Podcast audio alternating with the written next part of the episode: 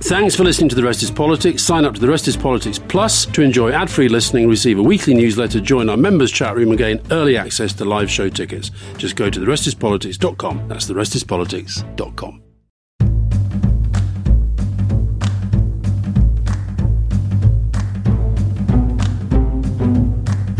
Hello and welcome to the Rest is Politics question time with me, Rory Stewart. And me, Alastair Campbell. We received over 1,000 questions this week. Huge thanks to all those who took time to write in on Twitter and email. Okay, Alastair, um, where do you want to start this week? I think you said, uh, just as we were finishing yesterday, that, that we hadn't got on to Japan, which we promised to. Should we have a little chance to talk about Shinzo Abe in Japan? Yeah, and then and also uh, we we talked about Sri Lanka and we had a few questions on, on that, so we should do that as well. I mean, Shinzo Abe, incredibly sad, and I mean he was you know not exactly my kind of politician. He was a right wing nationalist. Um, he but he but he was he was an extraordinary figure because Japan, where we a bit little bit like you know yes, there's a, a dominant ruling party, but they did kind of change their prime ministers quite a lot, and he had two terms in office and between them became Japan's longest serving prime minister. And one of the best things about Japanese politics, they have incredibly, a, bit, a little bit, I think even closer than ours, campaigning is very much out with the people. And he was out on the campaign stump. There's all these questions now about why didn't he have better security, but that's kind of how they campaign. And they have very, very, very tough gun laws. So, you know, you can't, I think you have to have psychological checks to have a gun. You even have to, you, have, you can't have a gun if you've had a criminal record. You, you even have your neighbors interviewed by police. Yeah. Yeah and the neighbors have a right of saying, no, no, no, we don't think you should have a yeah. gun. And this guy, the, the, the guy made his own gun. I think you can see that in in the pictures. Yep. But the other thing that was interesting about it is let's just on that, Alastair, on that one for a second. Um, obviously, some incredibly distasteful American Republicans are trying to suggest this shows that gun laws don't make any difference. But that isn't true at all. In fact, actually, the gun laws have made an enormous difference. And, and well, they, had, they is, had three. They, they had in 2017. They had three gun-related deaths in the entirety of Japan. And and this is that's a very important figure. And and also assassinations in Japan incredibly rare. I mean, there was mm. there was a, there was one famous attempt in 19 uh, assassination 1960s, and then a mayor was killed in the early 2000s over a personal affair. But this is not normal in Japanese politics. It's a horrifying mm. thing. Uh, Japanese politics very similar to British politics, actually. Real proper parliamentary system. Mm. Quite a lot of the seats first past the post. Two chambers, a monarchy, of course, mm. an island state. Unlike British politics, although I think you tend to say the Conservative Party has become a bit like this, but the domination of the Liberal Democratic Party, which is their right wing party in Japanese politics, has been extraordinary. Mm.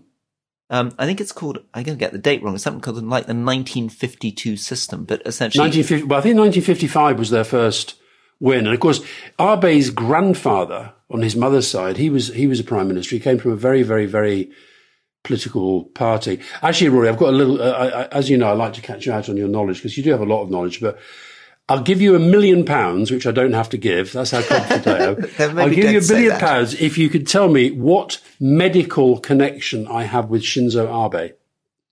Um, you both. God, this is a chance for a million pounds. Is this the thing that Shinzo Abe claimed to resign for in his first term. He left. You have five after, seconds. He left you after. You're seconds. worried you're going to lose you a million pounds. Seconds. You're five, really worried four, I'm going to win a million pounds. Two, one. It was ulcerative colitis. I was going to win a million pounds. How you were so close. You were so close. No, he had. He had. Um, goodness that you got in so quickly. That's oh right. So, God, and he was... resigned for ulcerative colitis. Uh, said that was the reason he was stepping down after only a year in office. I could have been. I. Do you know if I'd won that, I would not have been in this airport hotel. Well, I, in the future, I would have been traveling luxury. I, and I know you always pay your debts. Otherwise, the, the, real absolutely. Rory would have been absolutely. pretty cross with you if you he hadn't He would have delivered. been very cross. He would have yeah. been very cross. Yeah. But he, um, no, he had ulcerative colitis, which I had for a long period of time, and we were on the same medication, Asacol, and I had a kind of miraculous recovery because my doctor told me you're going to have to live with this for, for the rest of your life, and it, eventually it risks becoming Crohn's disease which is quite a depressing thought. And then, so I had to go for these annual checkups. And then one year it just went. And something similar happened to Abe. He actually stepped down and then the colitis cleared up. And that's when he then went back in. It did come back with him, I think. Um, I don't know why I'm telling my medical history in a story about a politician's assassination. And we'll get, we'll get off your near miss there. back onto Nobusuke Kishi. Um, so it's very, it's difficult to analyze somebody else's politics. And I, am sure I'm getting something wrong because one looks at another country, but it does seem with Shinzo Abe, something very old fashioned about it. His father was the foreign minister and uh, he was um, his father's aide. His grandfather, as you pointed out, Nobusuke Kishi, was the prime minister. Nobusuke Kishi's brother was also the prime minister. Mm. And, and, and Abe had also been the cabinet secretary, which is reckoned to be like deputy prime minister. I mean, they're, they're, they're very, they're quite tight. And, and, and, then if we reach back, so Nobusuke Kishi, I think the other thing to say is that he was a serious war criminal. Nobusuke Kishi, uh, his grandfather, was the Japanese economic administrator of Manchuria mm. in China in the lead up to the Second World War. And he ran an economic policy where he brought in Japanese industrial companies to drive up economic productivity and essentially ran slave labor camps. Mm. They had to replace tens of thousands of Chinese workers a year who simply died through mm. starvation and overwork. And Nobusuke Kishi partied in Shanghai with prostitutes and big drinking. A very, very brilliant man. He passed out top from Tokyo University, came from the samurai family that got into sake brewing. So it's, it's a reminder with, as I suppose is true with German politics in the immediate post-war period, how much of this still looms over Japanese politics. Well, I, th- I, I, tell, I tell you something which I think could be part of the the fallout of, of Abe's assassination, because one of Abe's big things was trying to change the constitution, very resonant of the German debate, so that Japan could be a much more active military power. Um, he wanted, he was constantly trying to increase defense spending and being, and being blocked. But actually, in part of the sort of, you know, because it, has been, you can imagine the coverage in Japan has been utterly enormous. And they had, they had the elections he was campaigning in, they did much better than was expected, and they, they attribute that to his death. And likewise now, the, the, the debate about defense spending and the military posture, particularly vis-a-vis China, and also their, you know, I think they're a little bit worried sometimes about their relations with India as well. So whether that actually will have a, a more lasting impact, I think I think is uh, is is an interesting question. And he, of course, created this thing called the Quad, which is um, in that case was was Australia, US, India, Japan, to try to see what they could do to, to uh, yeah, so I, I think that's yeah, no, I think it could be really, really interesting. Tell us, tell us a little, yeah, Sri Lanka a little bit because I haven't been following Sri Lanka. I know much less about it than you do. There's a question from Angus. I live in Sri Lanka. I was at the protest um, at the weekend. Is there any country that's been through similar corruption, financial crisis, uh, foreign currency run, debt default, and come through on the other side. Now, the, there was then somebody called Hippogriff who said that, who recommended Indonesia as a possible answer to that question. But it's a good question, isn't it? I mean, this is a this is a crisis which is going to have really, really long-standing consequences for and that. I know is the statement of the obvious, but even thinking about how they get from where they are now, the president has vanished. They think he may be on a naval vessel yeah. somewhere. Yeah. The pri- and his, I, I, it was hard not to laugh at those pictures of all the protesters diving. I believe he's just resigned. I believe he's now formally. Well, they've announced he's resigning. Right. Uh, whether he has or not. I mean, I think there's, there's, so little trust now that people don't believe it. And it was the speaker, unless something's happened overnight, it was the speaker of the parliament who announced that he was resigning because the speaker is the one who is third in line. So if the president and the prime minister both go, then it's the speaker who's who's lined up. And is this something you would want to you would want to take on? The, the, the, the I mean, these these Sri Lanka is a, a really interesting country because in some ways it was a source of huge optimism.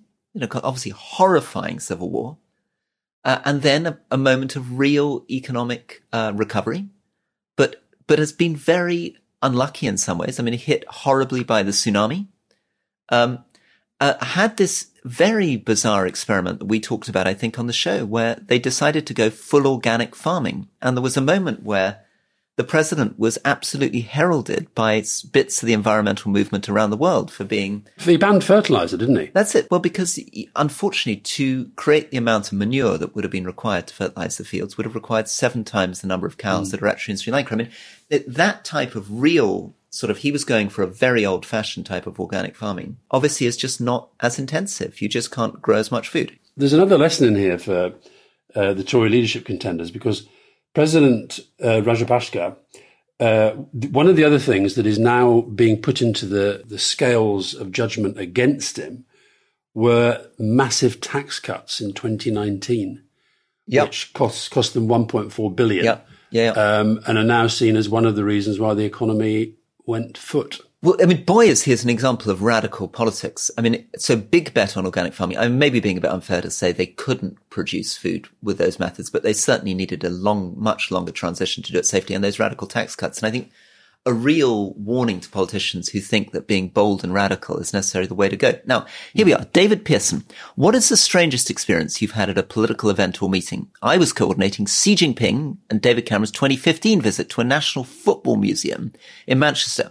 Just out of view of these VIPs, one member of the British security staff tried to gently move a Chinese counterpart to one side. The Chinese security official reacted by wrestling his British counterpart to the ground. The two men in suits continued fighting were finally dragged out of the room by their team. So this is kind of amazing. So the British security guy goes up to the Chinese bodyguard and the Chinese bodyguard at which point does some amazing martial arts move. Uh, while Xi Jinping and David Cameron are walking around the National Football Museum. Go on, what's your strangest experience at a football event, a political event or meeting? Oh God, I've done hundreds of. The one that po- popped into my mind when when you were telling that story was I remember um, on a trip once with Trevor, who was Margaret Thatcher's special branch guy, and we were with the, lots of the Americans, and we it was a presidential thing, and the American Security Service were going on about it. Can't understand how you get, how you guys managed. You know, just a handful of you guys looking. You know, we've got five hundred guys out here, or we've got you know we've got we've got a thousand on standby, and the security is so intense, nobody would ever dare get near Reagan at the time. And uh, I remember Trevor just uh, just sitting there in back, and he just said, "Oh well, we've never lost one." I thought was a nice way of putting the American Secret Service in their place. Listen, I want to read out my question of the week. Go on, question. It, it takes us. We, won't, we we did a lot yesterday on the Tory leadership election, but the question of the week is from Andy Saws. Is there even one Tory leadership candidate who isn't an arsehole, wasn't a Johnson apologist, has some sense of what the economy actually needs, and doesn't have stupid ideas about the ECHR hunting or the metric system? Good question, Rory. Let, let, let me let me turn that around to you. What's your answer? I think they're all. I said yesterday. I think Sunak at least is trying to have a, from a different perspective to mine, but at least have a, a sort of serious debate about the economy.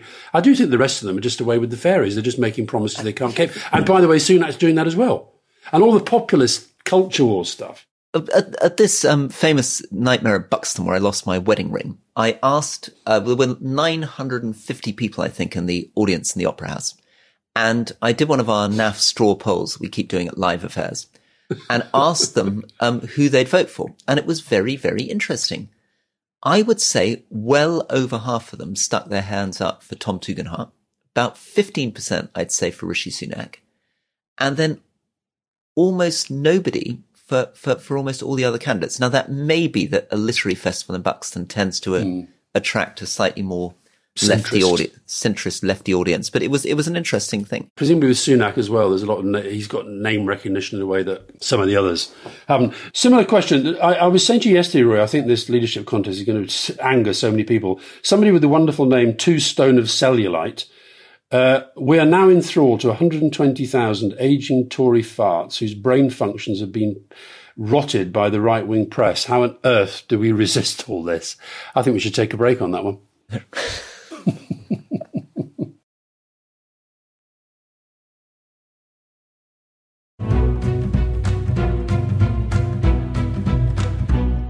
Here's one from Devon Airy, and it's a it's an odd one to ask you.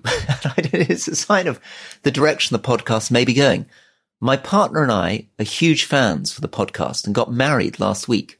What advice would you give for a happy marriage? Oh my God. I would say don't listen to the rest is politics on your honeymoon. I think that would be That's a, a, very. odd I think that's an do. important one, and that's important. I think, one. I think, I say, here's the advice, Rory, yeah, and it's very difficult to follow, yeah. but I think they should try to disagree agreeably. That's good. That's good. That's good. I think that I think is- the other important yeah. thing I'd say is that Do, do you do you argue much actually at home? Or is Fiona the sort of exception to the rule? Are you are you not very argumentative at home? no, we argue. We, we Fiona, Fiona is um, Fiona is a great arguer, and and she's very very. Uh, she can be c- calm. She's incredibly kind.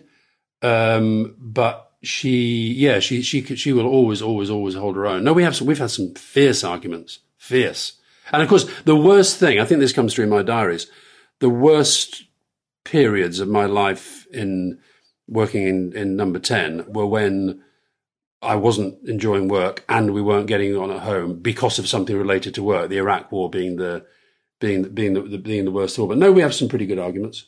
Very good. Okay. Excellent. You didn't give. What about your advice? Don't lose your wedding ring. Yeah, yeah, that's a really important bit of advice. I, I, I, you know, I think I'm not sure. I mean, I think that'll have to wait for our next podcast called Rory and Alastair's Life Advice on a Happy Marriage. um, Listen, there's, there's one here as well. This, this extent to which everywhere we go at the moment, we're bumping into people literally who are listening to this podcast. One here from Kamlesh Bava wants to wanted to apologise because one of my three-year-old twins got in your way as you were trying to get through the King, the barrier at King's Cross Tube yesterday, and then went on to say, "Do we need to stop uh, con- constantly passing the baton to new Tory prime ministers without public involvement. We've covered so, that one. Was, sorry, was it was it was it that was it me with the poor three year old that I ran over my wheelie bag trying to get to Heathrow at King's Cross, or was it you at no, King's it, Cross? it was it was this was when I was coming back from Newcastle after the after the rugby league. Here's a good one for you, Rory. As you're throwing difficult ones at me, Robert Slinger, Rory, how on earth did you fall for David Cameron's Big Society?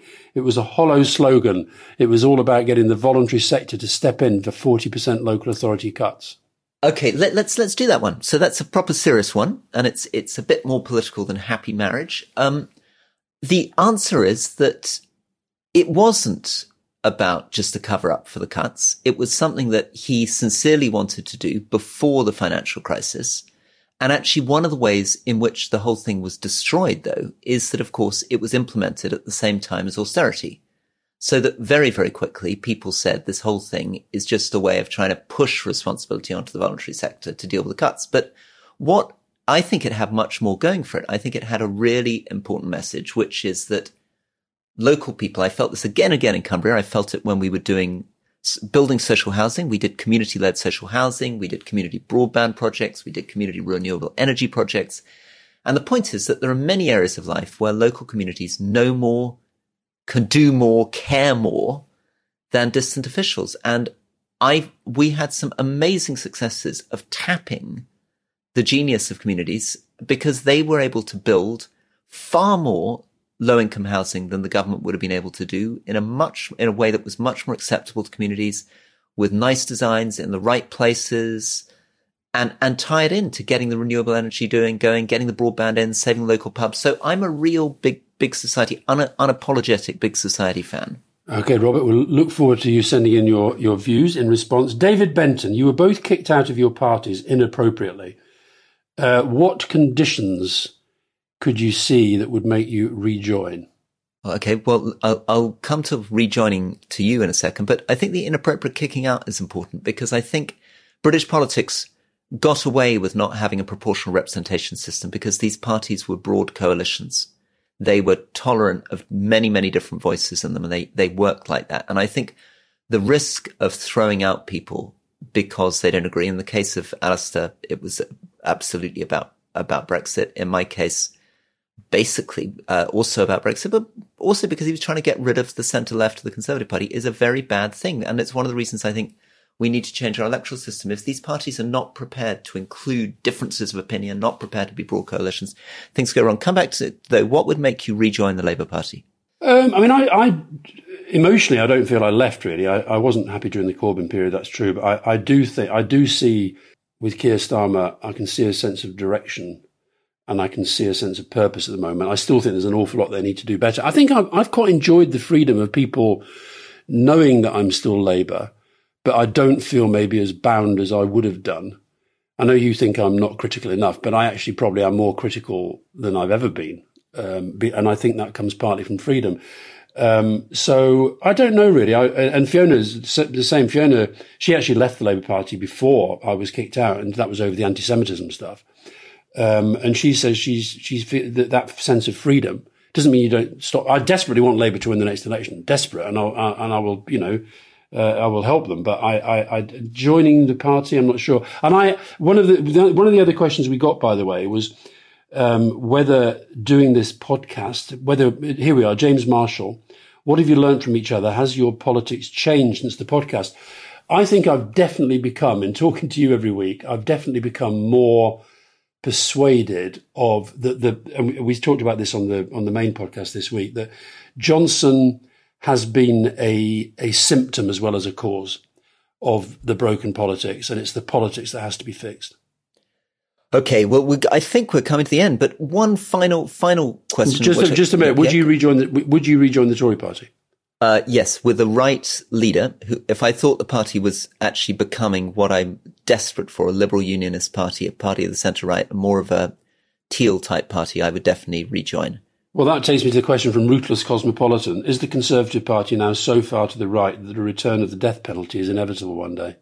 I pray not, but, but you, you are right that some of the dynamics that's emerging, some of the flattering, the harder right of the party, some of the populism does, does worry me a bit. Um, let me just maybe finish. I, I thought quite a, an, an interesting question, which may be a good one to finish on, um, which is about the police. Adam, as a serving police officer myself, I'd like to know what you think of the appointment of Mark Rowley as Met Commissioner, how Alice's government got on with John Stevens and how Rory would have approached the Met. Any, any reflections on how you got on with the John Stevens Metropolitan Police?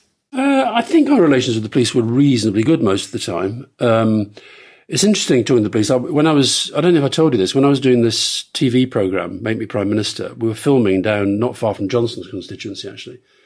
And we're in this park and two police vans arrived and a load of dogs got out. And the police, and I thought it was quite interesting. So, and then there were two, there was a policeman, police, police officer, man and woman that came, jumped out of the vans and the dogs were just kind of running around.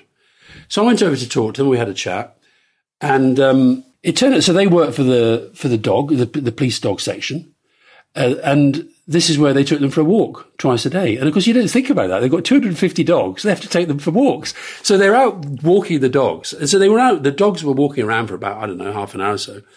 So we ended up having quite a long chat and it was really, really interesting. I mean, I, I feel very sorry for the police at the moment. Th- and, and, and I felt a lot sorrier after this.